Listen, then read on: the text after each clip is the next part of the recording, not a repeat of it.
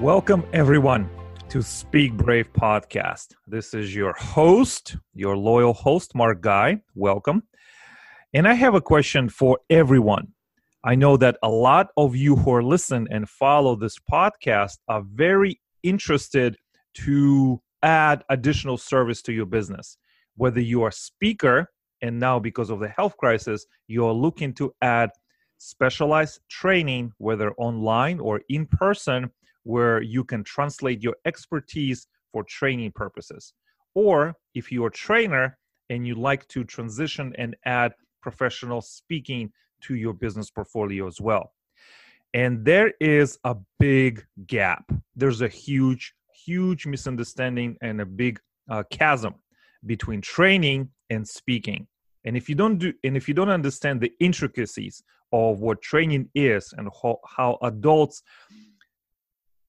get information, uh, categorize information, and retain information, you will fail. You will fail in your audience. You will fail perhaps yourself. And worst of all, waste a lot of time.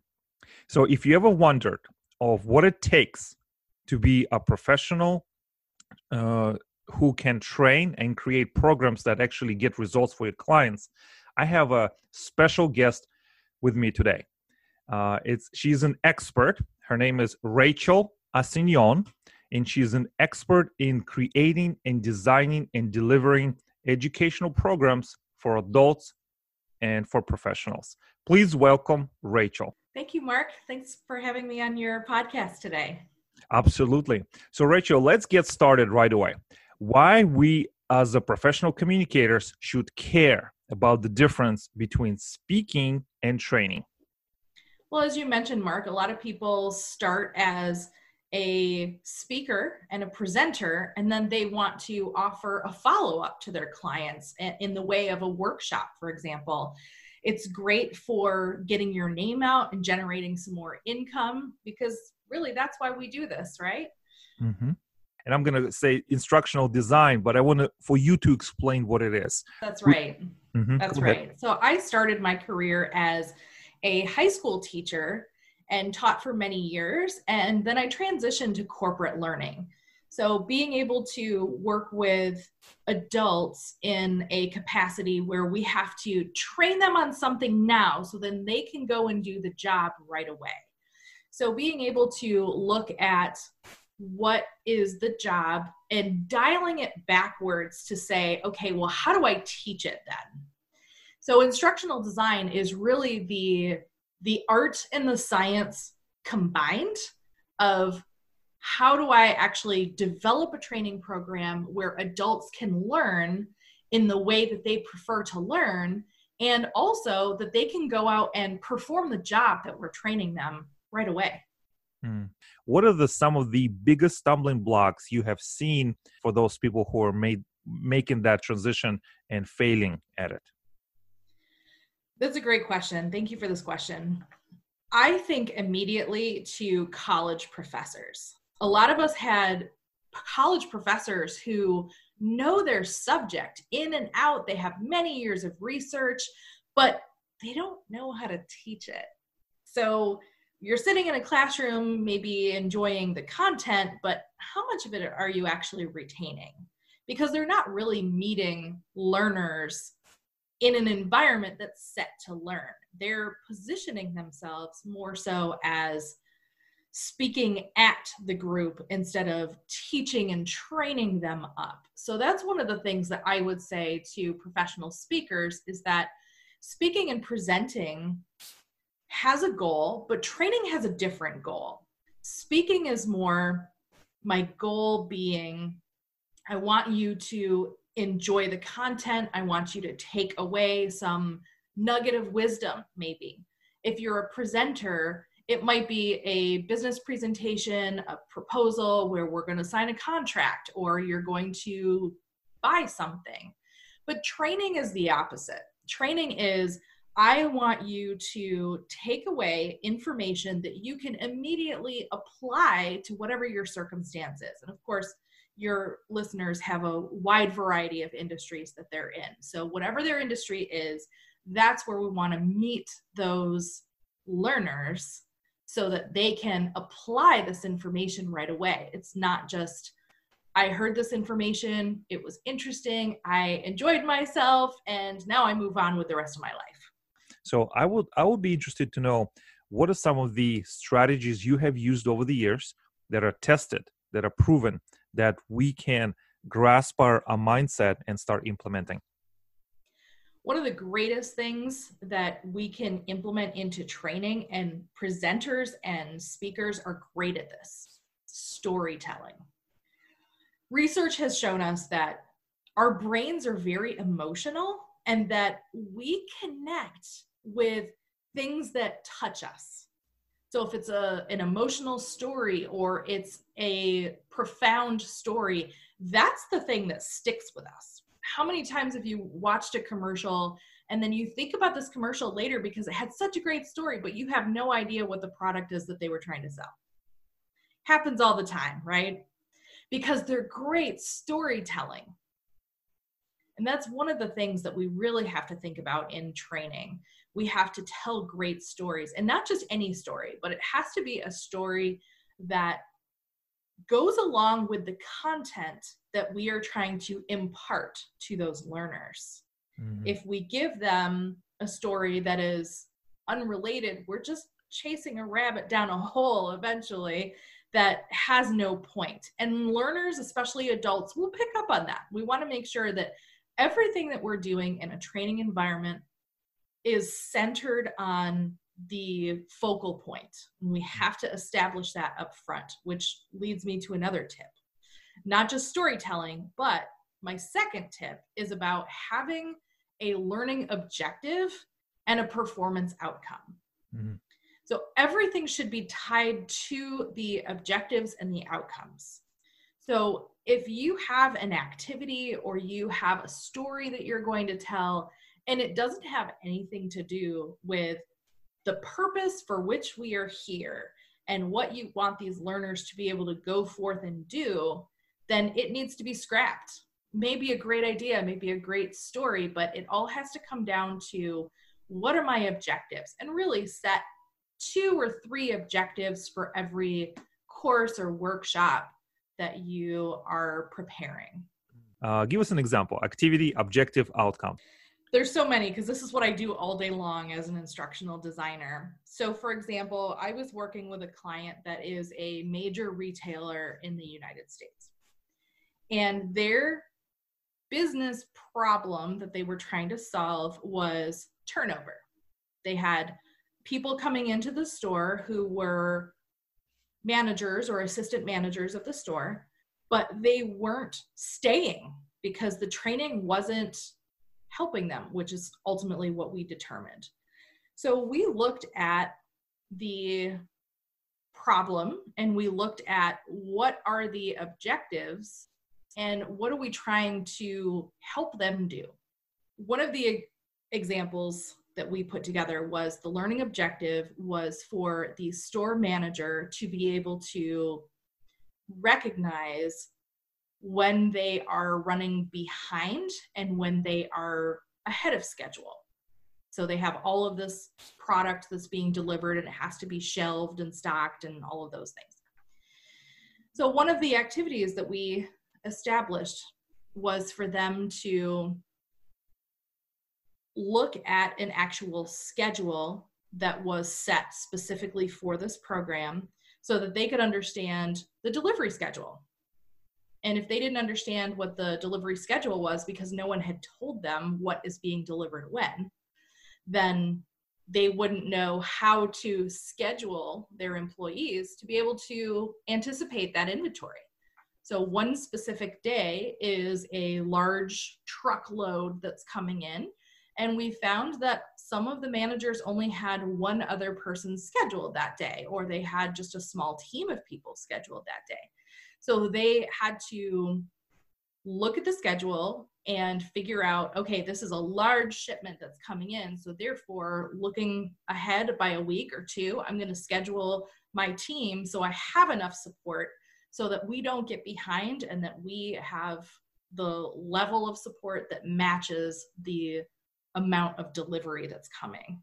This this type of work is very creative, right? It's creative, it's research driven. And I want to ask you, do you have any, do you teach soft skills as well? Or is it just mainly technical skills? Or it's all skills, actually, because we've found that if you focus just on hard skills or technical skills, and you don't balance that with soft skills, that you're going to have someone who is very eager to take on the technical aspect, but then doesn't really know how to talk with people and doesn't have that emotional intelligence to deal with people.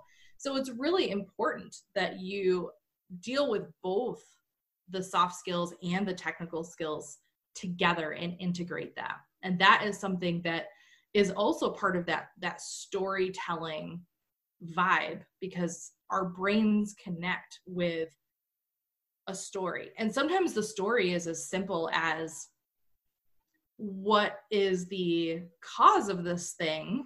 And then if I behave that way, what will the result be? But if I choose this other behavior, what would that result be? And then comparing it and then understanding how is it that my behavior affects other people. And really that's what it comes down to with training is behaviors, whether it's behaviors behind a keyboard or behaviors behind a cash register or behaviors on the sales floor or wherever it is. It really comes down to behavior. Most of the training research that we rely on is largely psychology. What is the most challenging training you ever designed and that really pushed you to the limit? And what did you learn from it? The most challenging for me was working in a call center environment where the employees had to know so much information, and they always needed to know which button to push and which lever to pull and deploy all of this information. And it was a challenge because they were dealing in a medical environment, and they, most of them were not medical people. So being able to talk with the people on the other end of the phone in technical terms that they didn't understand themselves was very difficult. So I looked at the training program as it currently was, and there were some very good things about it.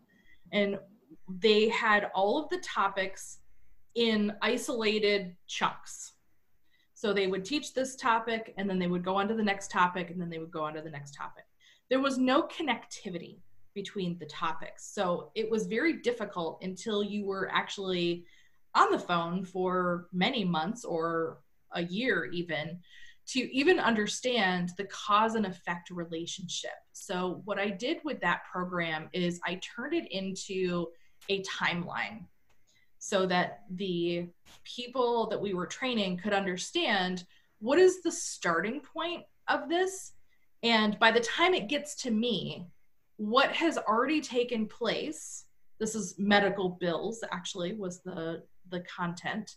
So looking at the patient goes to the doctor's office, and then the, the doctor has a chart, and then that chart gets translated into a bill, and then the bill gets processed by processors, and then it comes over to the insurance people, and then they process it as well. So there's all of these things that have already been reviewed and determined by the time it gets to the person that's on the phone that's receiving phone calls from the patient to help answer questions.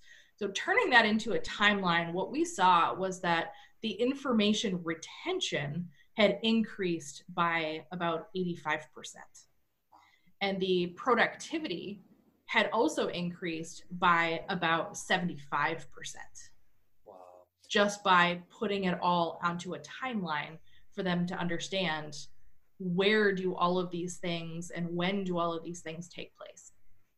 So if if I'm understanding this correctly, Rachel, it's the sequence, in a way, a sequence how information is presented, right? If you if it goes out of sequence, it creates confusion in the mind of the learner. Is that right? Yes, it can. It really can. And one of the tips that I would also impart is to find the the lowest common knowledge of the group. So if I'm training this medical bill group, for example, and I start right in with a bunch of technical terms, and they don't come from a medical billing background, I haven't found the lowest common knowledge. I've just created more confusion from the beginning. So let me tell you a story. My husband is from another country, and English is not his first language. I was going to the grocery store one day, and on my way out the door, I said, "Hey, do you have any last minute additions to the grocery list?" And he says, "Yes, I would like the crackers." So I said, "Great, what kind of crackers?" And he says, "The triangle ones." He said, "The triangle ones?" He says, "Yeah, you know, the triangle crackers." And I said, "No, I, I, I don't know the triangle crackers. What are we talking about here?" And he was like, "You know, the the ones that are dipped, and they're triangle and they're orange. I don't know any crackers that are dipped, triangle, and orange." They, my neurons were firing, but nothing was connecting. So finally, after a very frustrating ten minutes, I finally discovered he was talking about Doritos. Well, my brain files Doritos in the chip folder, not the cracker folder. So when we're looking for the lowest common knowledge, we have to make sure that we are talking about something very basic. So in the example of this medical bill group, my opening question in the training environment is, how many of you have ever gotten a bill that you didn't understand? All hands go up, because this is something that we've all dealt with, and it's a very common thing. So if I had said to them, on the other hand, how many of you have ever experienced a herniated disc, and then you got billed for it? There might be a few hands go up, but that's not the lowest common knowledge. So if you start at the lowest, you have everybody at a captive audience right away. They're connecting with you right away. They're following you right away. And that's really what training is all about, that this person is following and connecting from start to finish.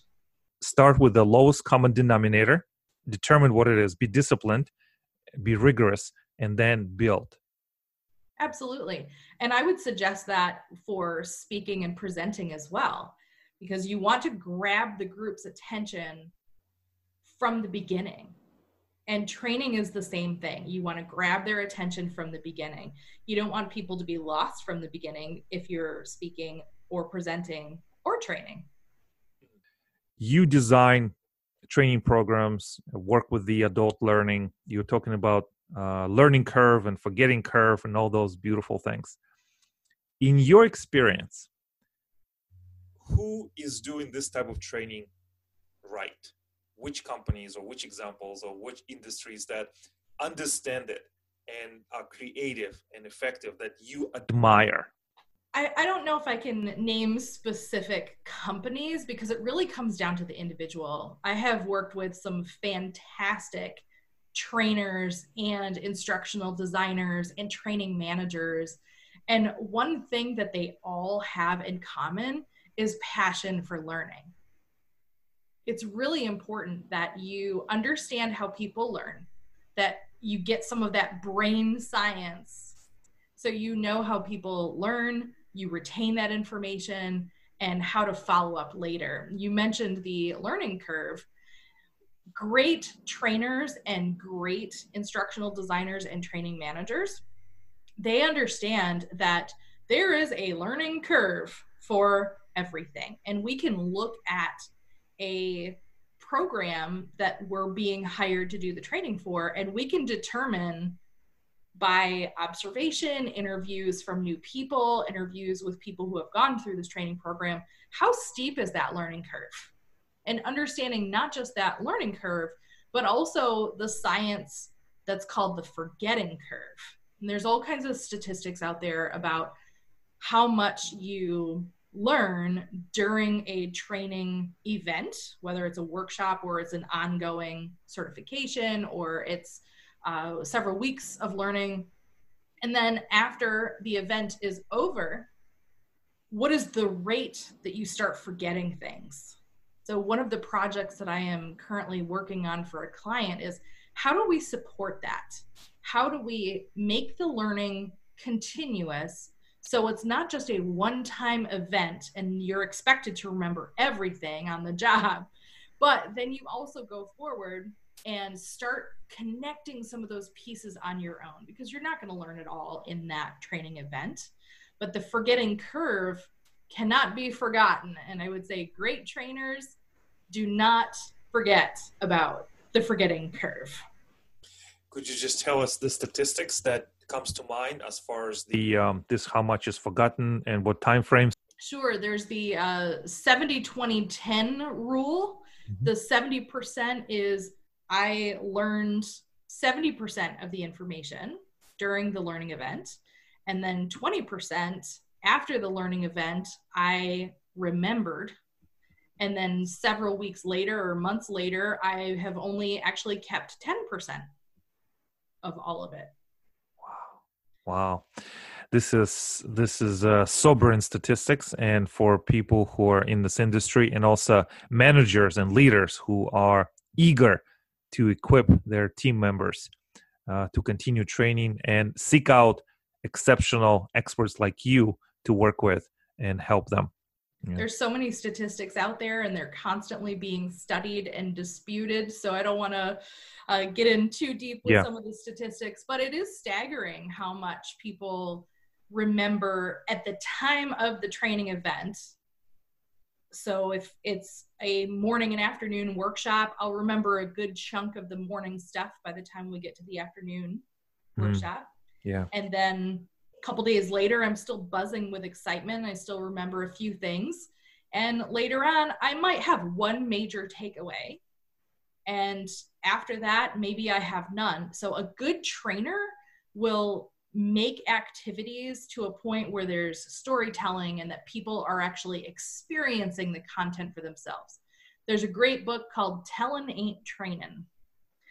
And it's true, you can tell somebody something, but only a certain percentage of what you were told you actually remember.